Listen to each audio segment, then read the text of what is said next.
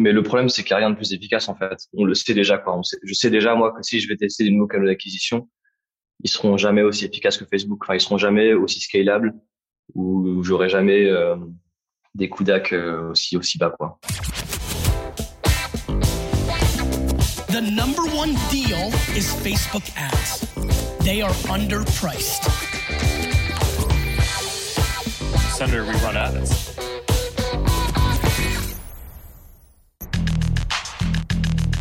Bienvenue dans No Pay No Play, le podcast qui décrypte pour vous la publicité sur Facebook et Instagram. Je m'appelle Joseph Dogno, je suis consultant spécialisé en Facebook Ads depuis 2016, j'ai un blog qui s'appelle Neomedia et je vous retrouve ici tous les 15 jours pour vous aider à bien comprendre et à mieux utiliser l'outil publicitaire de Facebook et d'Instagram. Aujourd'hui, je reçois Paul de Longuevilliers de la marque Perifit qui va nous expliquer comment on fait pour euh, dépenser jusqu'à 200 000 euros de budget publicitaire par mois quand on est une société monoproduit. Avant ça, je répondrai à une question d'un auditeur par rapport à l'épisode de la semaine dernière où je discutais avec Julien de Ménonville. Et pour commencer, je vais vous parler des actualités Facebook Ads et il y a deux actualités très intéressantes, donc écoutez attentivement. Si vous venez de découvrir No Pay Play, pensez à vous abonner sur votre appli de podcast de choix pour ne pas manquer les prochains épisodes. Allez, on commence tout de suite par l'actualité des Facebook Ads.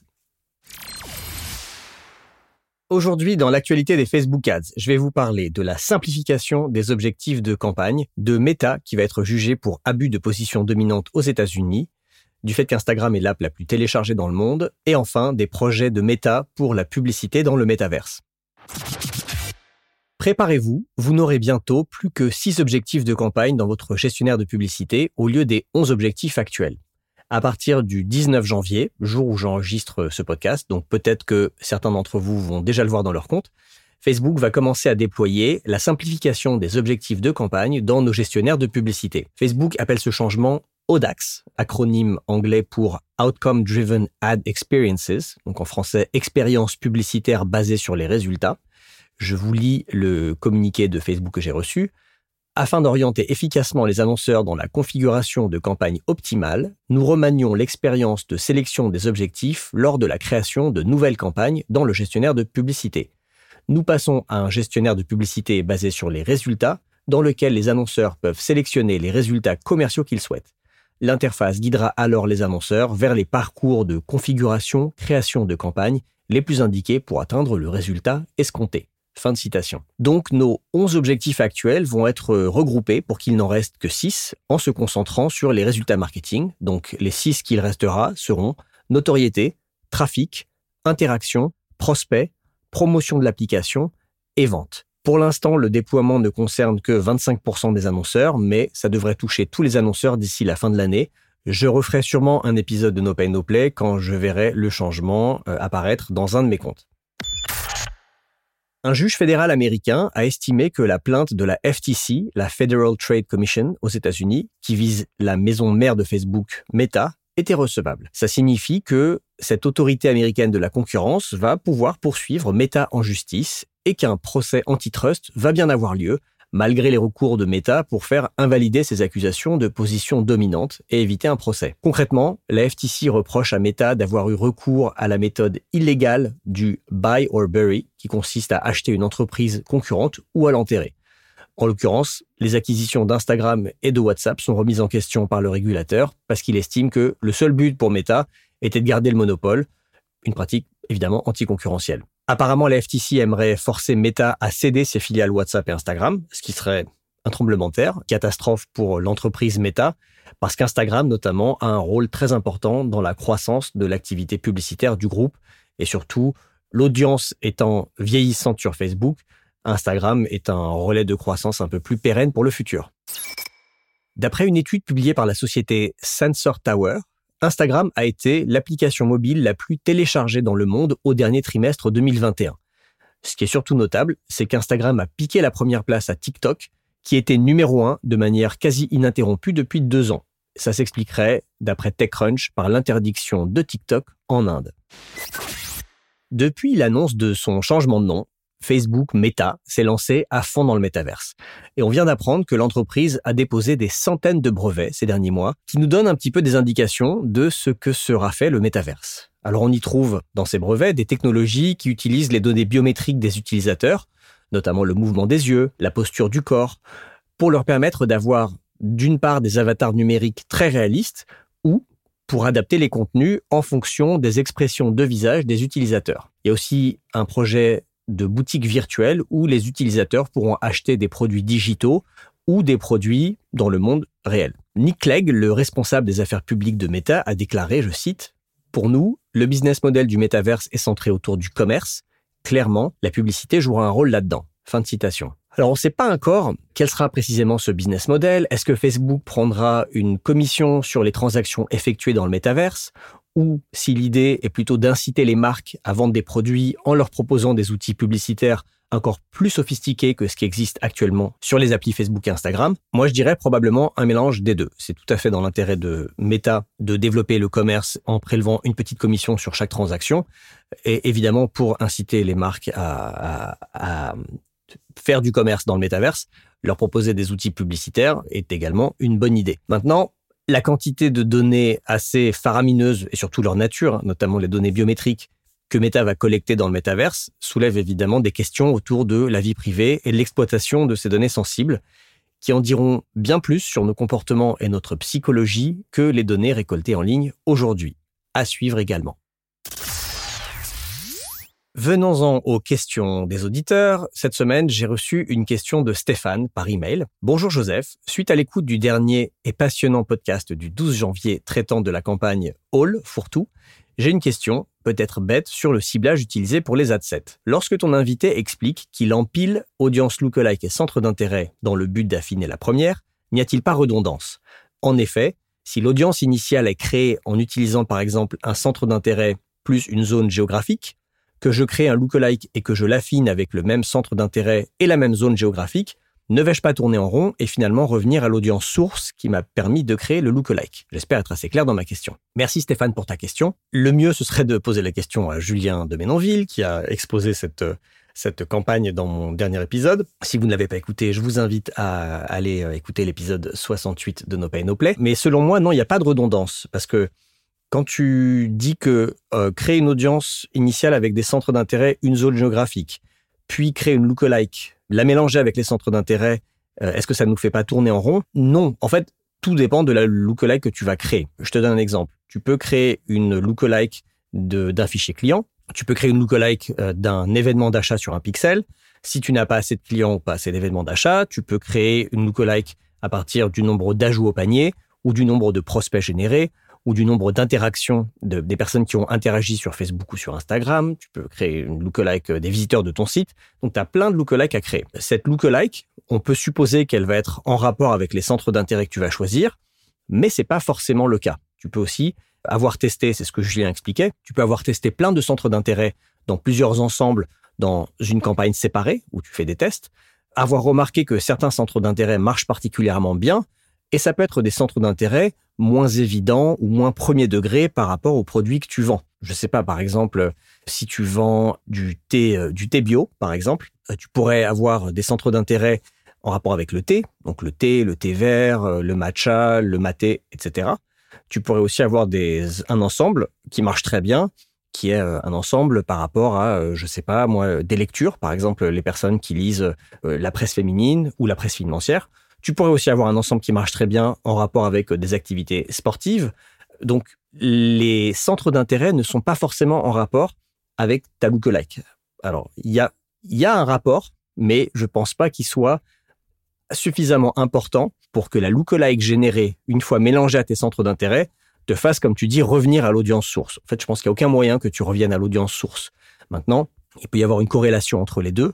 Pour ça, tu peux euh, faire un, petit test de chevauchement d'audience en regardant ta lookalike avec ton audience de centre d'intérêt, voir s'il y a un chevauchement important ou pas. Mais en tout cas, je pense que ça ne, ça ne t'empêche pas d'appliquer la méthode de Julien de cette campagne All et de partir d'une lookalike. Et je précise aussi que Julien avait bien dit que euh, il utilisait des lookalikes plutôt grosses, pas des lookalikes 1%, justement pour avoir une base assez importante que tu affines et que tu réduis donc avec des centres d'intérêt. Donc, pour répondre à ta question, je ne sais pas si ma réponse était claire pour le coup. Je ne pense pas que tu tournes en rond et que tu reviennes, comme tu dis, à l'audience source qui t'a permis de créer la lookalike. Voilà. Stéphane, j'espère que ça répond à ta question. Si vous aussi, vous vous posez une question sur les Facebook Ads, n'hésitez pas à me l'envoyer. J'y répondrai peut-être dans ce podcast. J'essaie de répondre quasiment à toutes les questions. Vous pouvez trouver tous les liens pour m'envoyer vos questions dans la description de l'épisode. Aujourd'hui, je reçois Paul de Longvilliers de la marque Perifit. Paul a une problématique intéressante qui est de travailler pour une marque qui investit des budgets très importants, entre 75 et 200 000 euros par mois, pour vendre un seul produit. On parle souvent de scaler un compte et on dit que pour scaler un compte, euh, il y a plusieurs façons de le faire, scaling horizontal, scaling vertical, mais une des façons de faire, c'est de rajouter des offres ou de rajouter des produits. Parce que si on a une gamme importante de produits euh, à promouvoir, bah, c'est plus facile de multiplier les publicités, les ensembles et les campagnes. Or, quand on n'a qu'un seul produit, on ne peut pas appliquer ce, levier-là. Donc, comment est-ce que Paul fait pour euh, arriver à ces niveaux de dépenses sur uniquement des campagnes de performance? Je précise aussi, il ne fait pas du tout de notoriété en étant monoproduit. Il va nous l'expliquer tout de suite dans No Pay No Play. Aujourd'hui, mon invité dans No Pay No Play est Paul de Longvilliers de la société Perifit. Bonjour Paul. Bonjour Joseph. Merci euh, d'avoir accepté mon invitation. Est-ce que on peut commencer par une petite présentation? Tu peux nous dire ce que fait Perifit et quel est ton rôle euh, chez Perifit? Oui, bien sûr. Perifit, c'est euh, une femtech qui commercialise pour le moment un produit unique qui est une sonde périnéale. Donc c'est une, c'est un produit, c'est un produit qui permet de faire de la rééducation du périnée en fait pour les femmes, notamment après un accouchement, pour accélérer la récupération postpartum ça sert aussi euh, pour améliorer le bien-être intime, pour euh, faire de la prévention, pour euh, régler des problèmes de, de prolapse, donc des chutes d'organes.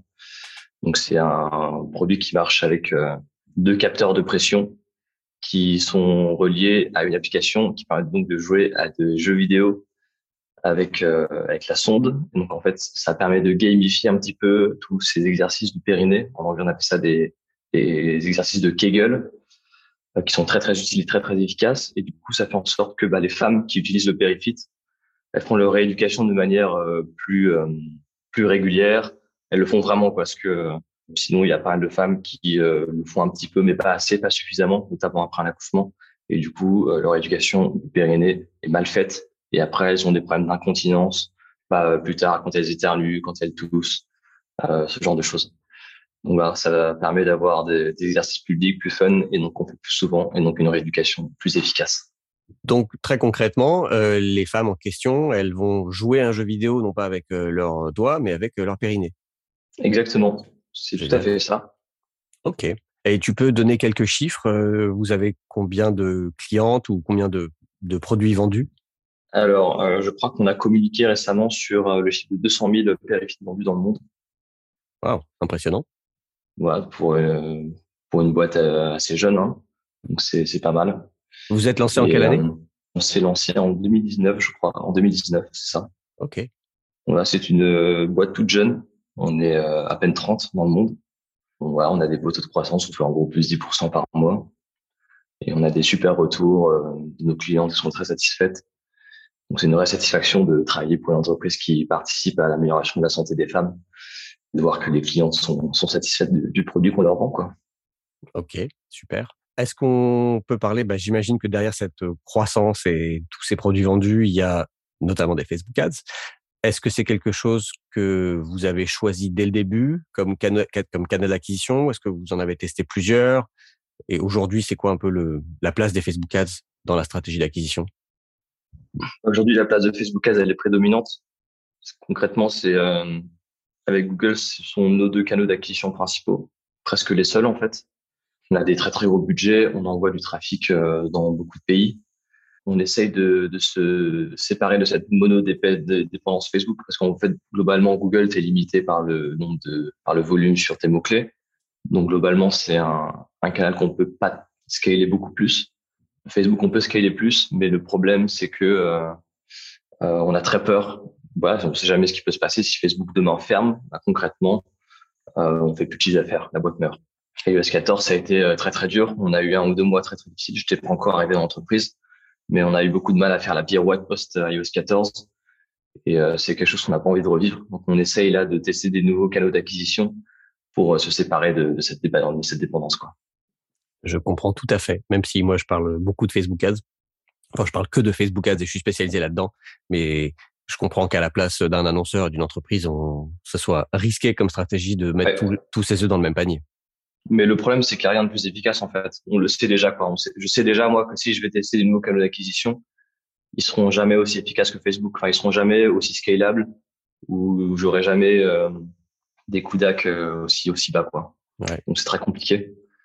Mais euh, bon, si on arrive à ajouter euh, 3, 4, 5 canaux semi-performants, ça, ça, peut euh, à la fin faire l'équivalent de la moitié de Facebook, c'est déjà pas mal. Tu vois. Ouais, c'est clair. Et... Mais je sais que Facebook est imbattable. Oui, mais oui, je suis d'accord.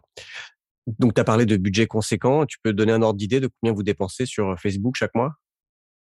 Ouais, en gros, ça va de sur sur, sur l'année en cours. On est sur des budgets qui euh, sont toujours d'au moins 75 et max euh, max 200 000 quoi par mois. Par mois. Ah oui, c'est très conséquent. Et avec ces budgets, vous faites quoi? Vous faites que des campagnes de performance, de conversion, où il y a un petit peu de notoriété? Tu peux nous, nous dire plus en détail euh, comment c'est On fait uniquement de la perf. On fait que de la perf pour le moment. C'est tout. Réponse courte. Réponse courte, très bien. Donc euh, c'est des campagnes où, enfin c'est des pubs où tu parles du produit et tu renvoies directement sur euh, le site ou des pages de vente dédiées? On renvoie vers la page produit. Ok. Et directement, il n'y a pas et En fait, c'est assez simple. Hein. Tu sais, on est monoproduit, donc euh, en termes de landing page, la stratégie, elle est assez, euh, elle est assez simple. Et vous essayez pas, par exemple, de cultiver des audiences avec du contenu d'abord, avec des articles de blog, avant de leur montrer une pub euh, qui, qui parle du produit? Non, pas du tout. On fait vraiment que des campagnes de purchase. Ok. On fait uniquement ça. D'accord. Et, et ça, va, ça va faire partie de la réflexion à un moment donné de commencer à un petit peu grimper les échelons du, du funnel de conversion et pas faire que de la perte. Mais on n'a pas envie non plus d'être présomptueux et de se dire qu'on peut faire euh, euh, de la croissance en faisant du branding. Il faut avoir une marque très forte ou avoir un produit vraiment très euh, euh très émotionnel ou très euh, très stylé quoi, ce qui est pas forcément le cas d'une sonde de rééducation périnéale.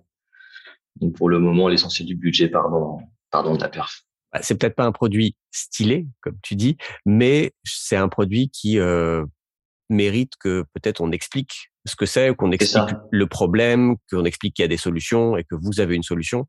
Et quand on essaie de faire ça, souvent, euh, soit des vidéos un peu euh, qui donnent des informations sans pitcher un produit derrière, soit des articles mmh euh, qui vont expliquer quels sont ces, ces, problèmes.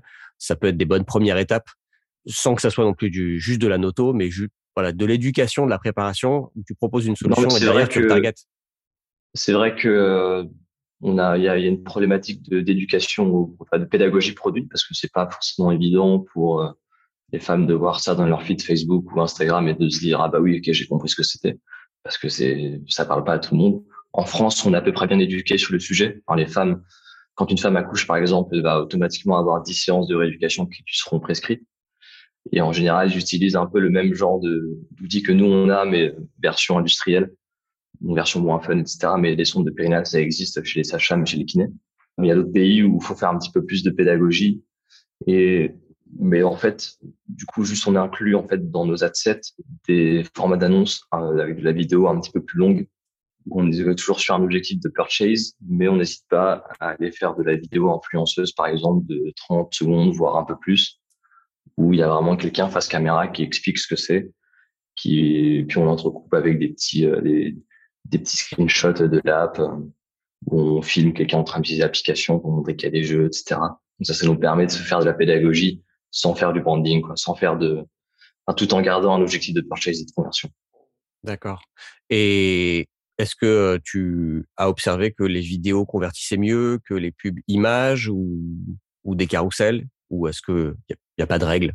Il n'y a pas vraiment de règles. On n'est pas hyper friand de carrousel parce que c'est pas ce qui marche le mieux chez nous. Quand ça prend, ça prend pas très longtemps. Les, les CPA se dégradent assez vite.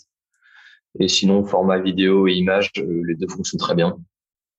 Et je pense que c'est important d'avoir un peu des deux dans, dans chaque euh, dans chaque ad set parce qu'il y a des gens qui vont peut-être plus convertir vers une vidéo, d'autres qui vont peut-être plus convertir vers une image. Et donc, euh, c'est important d'avoir les deux. Mais c'est vrai que juste un petit packshot avec le Perifit, l'application avec un jeu et un headline, euh, ça marche aussi très bien, quoi. D'accord. Bah, j'avais lu une étude de Facebook l'an dernier qui disait que si tu mettais, enfin, ils avaient étudié des, des, des, des, campagnes avec des annonceurs qui mettaient dans des ensembles de pubs un format vidéo et un format image, ça augmentait les conversions de 17% de mémoire. Euh, contrairement, à, contrairement à des ensembles où il y aurait que des vidéos ou que des images, parce que comme tu dis, ça ratisse plus large. Quoi. Il y a des gens qui préfèrent euh, les vidéos, il y a des gens qui ont tendance à cliquer sur des images. Exactement. En termes d'audience, euh, qu'est-ce que tu cibles? Parce qu'avec des budgets euh, aussi conséquents, j'imagine tu dois vite les saturer, tes audiences En fait, on a des bassins d'audience assez larges, vu que on est capable de... Enfin, on target des pays entiers, voire on regroupe certains pays entre eux. Donc, on fait globalement bah, du lookalike. Lookalike sur les acheteurs Les acheteuses look. Ouais, on, on a un peu un lookalike best-of, où on met ensemble euh, un lookalike sur un import de la, de la base de données, sur les purchases via le pixel. Qu'est-ce qu'on met d'autre dedans? Je sais plus très bien. On met aussi, euh, si on met aussi les, les ajouts au panier euh, venant du pixel, les paiements initiés venant du pixel. Enfin, voilà, on a un peu tout regroupé dedans. A priori, si tu mets un lookalike sur les ajouts panier, t'as les mêmes personnes que euh, ceux qui viennent du purchase. Enfin voilà, on a tout mis ensemble. Ça c'est un peu notre lookalike best-of et il marche un peu partout et on fait plutôt du 5% pour euh, justement le garder, le garder bien large. On sait que si on met du 1%, on va avoir peut-être des meilleurs CPA, mais pendant moins longtemps.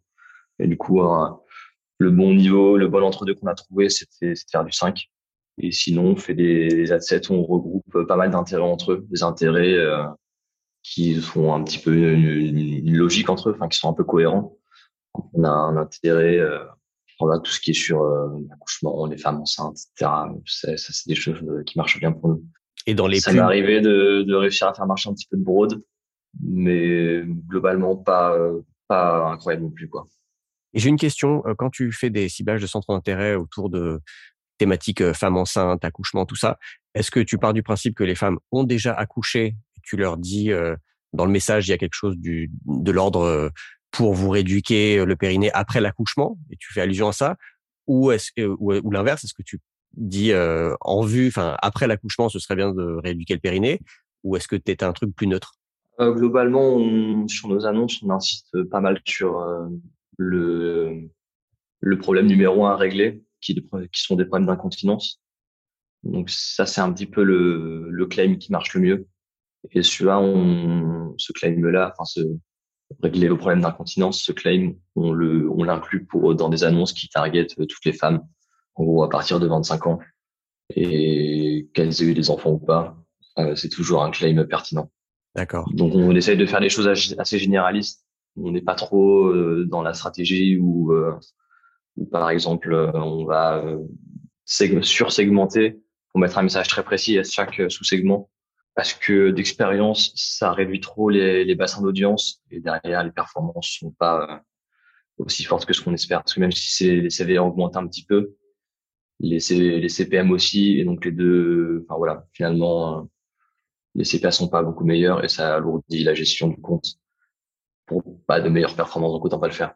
Ok, ça se tient. Et autre question, est-ce que ça t'arrive d'être confronté à des publicités refusées parce que vous touchez à quelque chose qui est un peu du domaine euh, de la, de la santé? Et quand tu parles notamment d'incontinence et que tu as un produit qui règle ça, est-ce que Facebook euh, n'est pas le haut là parfois? Si, si, c'est très compliqué. Euh, on a eu un bon, un bon petit coup de flip parce qu'on s'est fait un peu striker sur la période Black Friday, qui est une période super importante pour nous, enfin, comme tous les e-commerçants. Donc en fait, on fait partie euh, chez Facebook du programme Fox, ils appellent ça comme ça. C'est un programme où en gros ils whitelist des annonceurs, ce qui leur permet d'avoir en théorie un petit peu plus de liberté sur euh, sur ce que sur ce qu'ils mettent dans leurs annonces, etc. Le problème, c'est que euh, bah, une fois de temps en temps, ça nous arrive que euh, bah, on sait pas trop pourquoi, mais euh, la policy de Facebook nous a un petit peu dans le viseur et là, on se fait rejeter énormément de, de publicités, dont des publicités qui tournent depuis longtemps et qui sont des top performants pour nous, qui ont accumulé beaucoup de commentaires, beaucoup de likes, etc. Donc, c'est, ça participe aussi un peu euh, à leur réussite. Et quand on se fait strike ce genre de pub, bah, c'est un peu coup dur pour nous. Mais euh, voilà, par exemple, là, euh, Black Friday, quand c'est arrivé, bah, on a réglé le problème avec notre AM qui, du coup, est allé revoir euh, le département policy de Facebook pour bien leur réexpliquer que même si ça ressemble très fortement à un sextoy, c'est juste un dispositif médical et que Facebook a sûrement envie de mettre en avant ce genre d'annonceur qui euh, qui fait un petit peu grandir et avancer le, le secteur de la femtech quoi. Et ils entendent ce genre d'argument? Et bah euh, on a on a dû faire un petit peu monter au créneau. Euh, enfin si tu veux, nous on a un AM nous Perifit, on a aussi un AM chez Junto on a un petit peu fait monter au créneau les deux pour qu'ils aillent un petit peu gueuler en interne, euh, qu'ils fassent monter le point, quoi. Ça, il faut avoir un petit peu de, enfin, ouais, faut avoir la chance d'avoir un bon AM, quoi. AM, Account Manager, pour les gens qui ne connaissent pas. Exactement, ouais. Et ok, donc c'est déjà bien d'en avoir un. Bon, après, à ce niveau de budget, on a forcément un. Et donc, tu as parlé de Junto. Donc, Junto, j'imagine, c'est ton agence qui gère. Exactement, ouais. Euh, et tu peux euh, me dire pourquoi est-ce que vous avez préféré déléguer à une agence plutôt que de l'internaliser, de le gérer en interne? Alors moi, c'était déjà comme ça quand je suis arrivé. Cette agence-là était là historiquement. En fait, si tu veux, tout ce qui était euh, acquisition, c'était géré par un des cofondateurs qui, au bout d'un moment, n'avait plus le temps. Donc, il a commencé par prendre un peu des freelances et puis au final, euh, il y a Junto qui est arrivé chez. On a commencé à travailler avec Junto et il a été décidé à l'été 2021 d'internaliser. Sauf que cette internalisation a eu lieu un petit peu en même temps qu'iOS 14.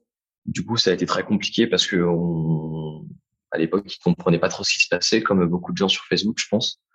Et donc, du coup, bah, comme les perfs euh, se dégradent très fortement, ils ont décidé de faire marche arrière et de rappeler Junto.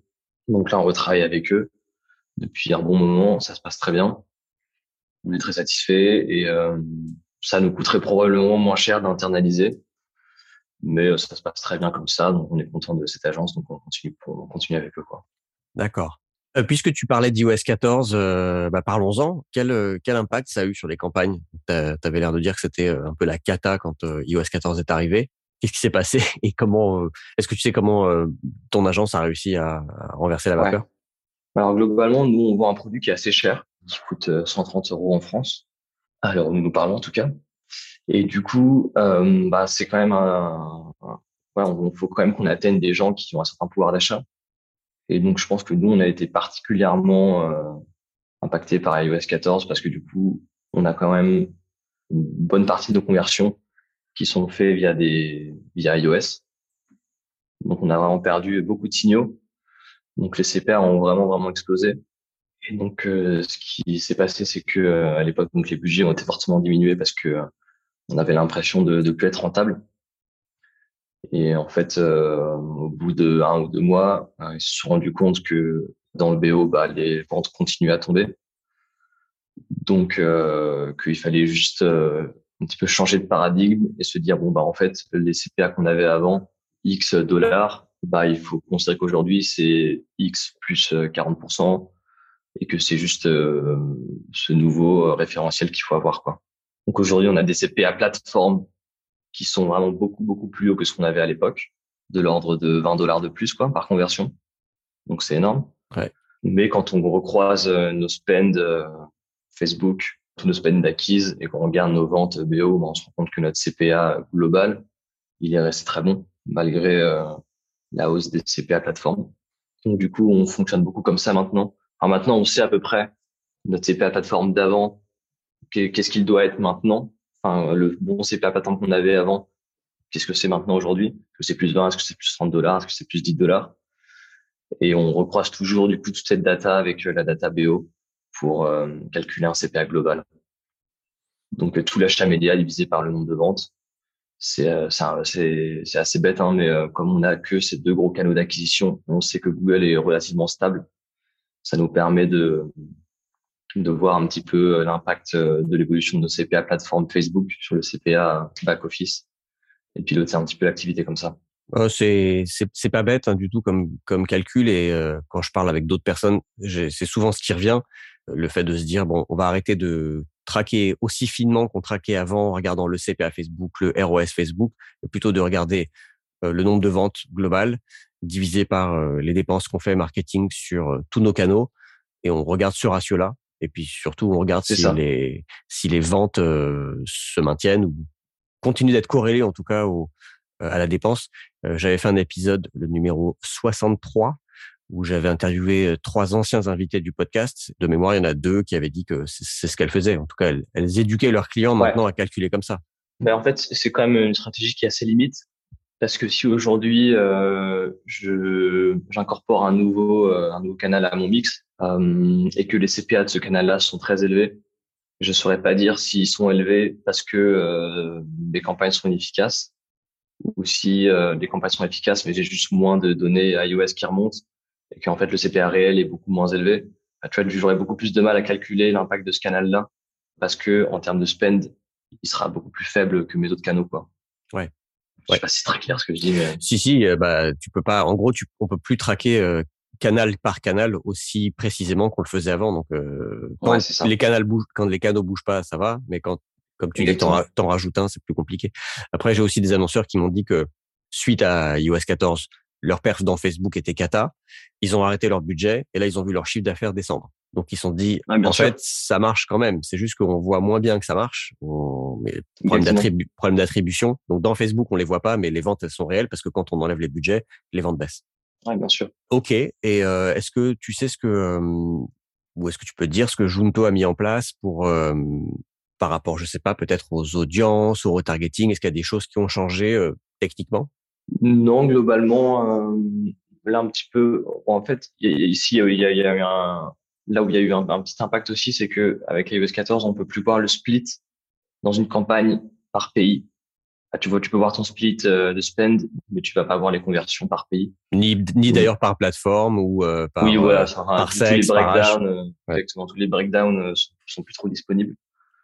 Donc du coup, toutes les campagnes qui regroupaient plein de pays entre elles, on les a un petit peu, on les a un petit peu cassées pour à chaque fois avoir une campagne par pays ce qui fait que tu dilues euh, énorme, enfin tu, tu réduis vachement la taille de tes audiences. Et donc du coup, on s'est retrouvé avec des campagnes qui marchaient moins bien individuellement que quand elles étaient regroupées ensemble. Sauf que c'est quand même hyper euh, agréable quand tu pilotes l'activité euh, marketing d'une entreprise de pouvoir voir comment réagit un pays à tes campagnes versus un autre. Sauf que bon bah on, on a commencé à faire ça, à faire ce, ce feed par pays. On s'est rendu compte que ça marchait moins bien que quand on regroupait tous ensemble.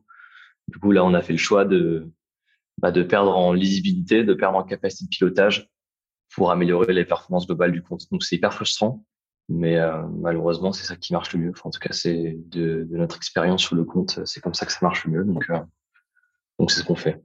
Donc dit autrement, ça veut dire que au lieu d'avoir euh, 5 à 7 avec euh, pays 1, pays 2, pays 3, pays 4, pays 5. Tu vas avoir 5 euh, pays dans un seul euh, ensemble et tu vois le nombre de ventes globales, le coût d'acquisition global et tu n'as aucune idée de quel pays ça provient, quel pays marche, quel pays marche pas. Exactement. Mais au global, ça marche mieux que si tu séparais les pays dans différents ensembles. Exactement. Ok, intéressant. Très bien. Est-ce que tu as des hum, conseils ou des bonnes pratiques à partager avec nos auditeurs et auditrices, que ça soit sur euh, bonne pratique Facebook Ads général, sur la créa, sur le copywriting? Bah écoute, en termes euh, de, de best practice, je sais pas non, faut, faut, faut être un petit peu, euh, c'est un peu le, le, gros learning de chez de chez Perifit. C'est aussi, aussi la première fois que je faisais du du e-commerce. Euh, mais dedans, il y a plein de choses qui sont pas forcément hyper intuitives qui marchent. Et donc, euh, bah voilà, il faut tester, euh, faut tester, regarder les perfs. C'est la, beauté du métier qu'on fait, c'est que dès qu'on a une idée, on peut la tester et avoir euh, une réponse claire sur à la question euh, qu'on se posait. C'est super agréable. Nous, on s'est rendu compte d'un truc bête, par exemple, c'est que on avait des bien meilleurs résultats dans nos ads quand on mettait en avant le périphyte vert que le périphyte rose. Donc, tu vois, c'est le genre de question bête qui peut être intéressant à élucider, quoi. C'est intéressant de se poser ce genre de questions tu peux aller gratter un petit peu de perf en, en faisant ce genre de test. Et euh, voilà, sinon globalement, euh, si je devais donner un conseil de manière très générale, c'est, euh, bah, je pense qu'on a une ère où le marketing digital on perd beaucoup en capacité de pilotage. De toute façon, les algorithmes sont meilleurs que nous. Donc, je pense que notre enjeu, c'est de plus en plus sur la créa que sur les petites techniques d'optimisation, d'aller chercher des, des techniques d'audience ou quoi. Il faut, je pense que de plus en plus, il faut se concentrer sur la créa et essayer de garder des bassins d'audience un peu larges. Merci pour les conseils. Et la, et la créa, c'est quelque chose que vous faites vous en interne ou c'est l'agence qui s'en occupe? On fait ça en interne avec des freelances et euh, historiquement et maintenant on a un pôle design euh, au sein de au sein de Perifit. D'accord. Donc c'est vous qui fournissez les, les visuels euh, à votre agence. Exactement. Ok. Et ouais, on a une stratégie. Enfin, on teste vraiment des nouveaux formats très très régulièrement parce qu'on a des quand on a des gros budgets, on a souvent des pubs qui prennent et qui prennent un certain temps. Puis au bout d'un moment, bah, les épées s'envolent, du coup on, on lance une nouvelle. On marche pas mal aussi avec des vidéos d'influenceuses qui parlent de leurs produits, de, notre produit sur leur chaîne. Ensuite, on récupère le média qu'on recoupe un petit peu. Ça, ça marche très bien. Mais c'est assez euh, time consuming parce que comme on est sur beaucoup de marchés, bah, il faut aller chercher beaucoup d'influenceuses. C'est encore quelque chose qui marche très bien. Ouais. D'accord. Pour finir, j'ai deux questions. Qu'est-ce que tu utilises enfin, Qu'est-ce que tu lis ou qu'est-ce que tu écoutes pour faire ta veille sur les Facebook Ads? Bah, alors je, moi je regarde beaucoup euh, la Facebook Ads Library pour voir un petit peu ce que font euh, les concurrents en termes de créa. Et sinon, en termes juste de best practice acquise de manière générale, je parle régulièrement avec euh, mon ancien boss de ma boîte précédente. Je suis aussi sur un sur des Slack d'acquise qui parlent un petit peu de tous ces sujets-là. Euh, sinon, je ne consulte pas spécialement de médias en particulier. Ok. Est-ce que tu écoutes des podcasts? J'écoute un petit peu No Pay No Play, bien sûr. C'est gentil. Euh, Est-ce que tu en écoutes d'autres Que ça soit, c'était ma deuxième question. C'est quoi tes podcasts, tes trois podcasts préférés? Business, marketing ou complètement autre chose? Euh, J'écoute pas beaucoup de podcasts, euh, pour être tout à fait honnête. D'accord. Donc, donc, donc, il y aura que donc il y aura que No Pay No Play dans la liste. Il y aura que No Pay No Play euh, dans la liste. Je suis pas un gros consommateur de podcasts. Ok. Merci pour ces réponses. Est-ce que tu as un truc à ajouter? Euh, Est-ce que, je sais pas, est-ce que vous recrutez chez Perifit? Est-ce que tu as un message à faire passer? Euh, Actuellement, si j'ai un message à faire passer, bah, c'est euh, si vous avez une, femme que vous aimez dans votre entourage, bah, n'hésitez pas à lui parler de Perifit parce que c'est un vrai produit qui marche, qui règle des problèmes un peu tabous dont les femmes n'osent pas nécessairement parler, même si on essaye un petit peu de casser ce tabou. on a des super retours de tous les jours. On reçoit des messages de clientes qui disent que qu'on a changé leur vie, mais qui sont vraiment super contents du produit, qui ont retrouvé euh, une confiance, euh, une confiance intime, et ça fait vraiment plaisir. Donc voilà, n'hésitez pas à en parler autour de vous. C'est euh, c'est un vrai un vrai un vrai beau projet, une vraie belle boîte et un vrai beau produit qui marche. Très bien. Bravo pour ce que vous faites. Ce sera le mot de la fin. Merci Paul et à bientôt. Merci beaucoup Joseph. Merci pour l'invitation et à bientôt. Ciao. Ciao. Voilà, j'espère que cet épisode de No Pay No Play vous a plu, que vous avez appris plein de choses dans cette interview. Si c'est le cas, et si vous voulez me remercier et, ou simplement me soutenir, vous pouvez aller sur iTunes ou sur Spotify, si vous écoutez sur Spotify, me mettre un avis positif, plein d'étoiles, ça m'aide toujours et ça me fait très plaisir de voir euh, vos commentaires. Merci beaucoup pour votre attention et à dans 15 jours dans No Pay No Play.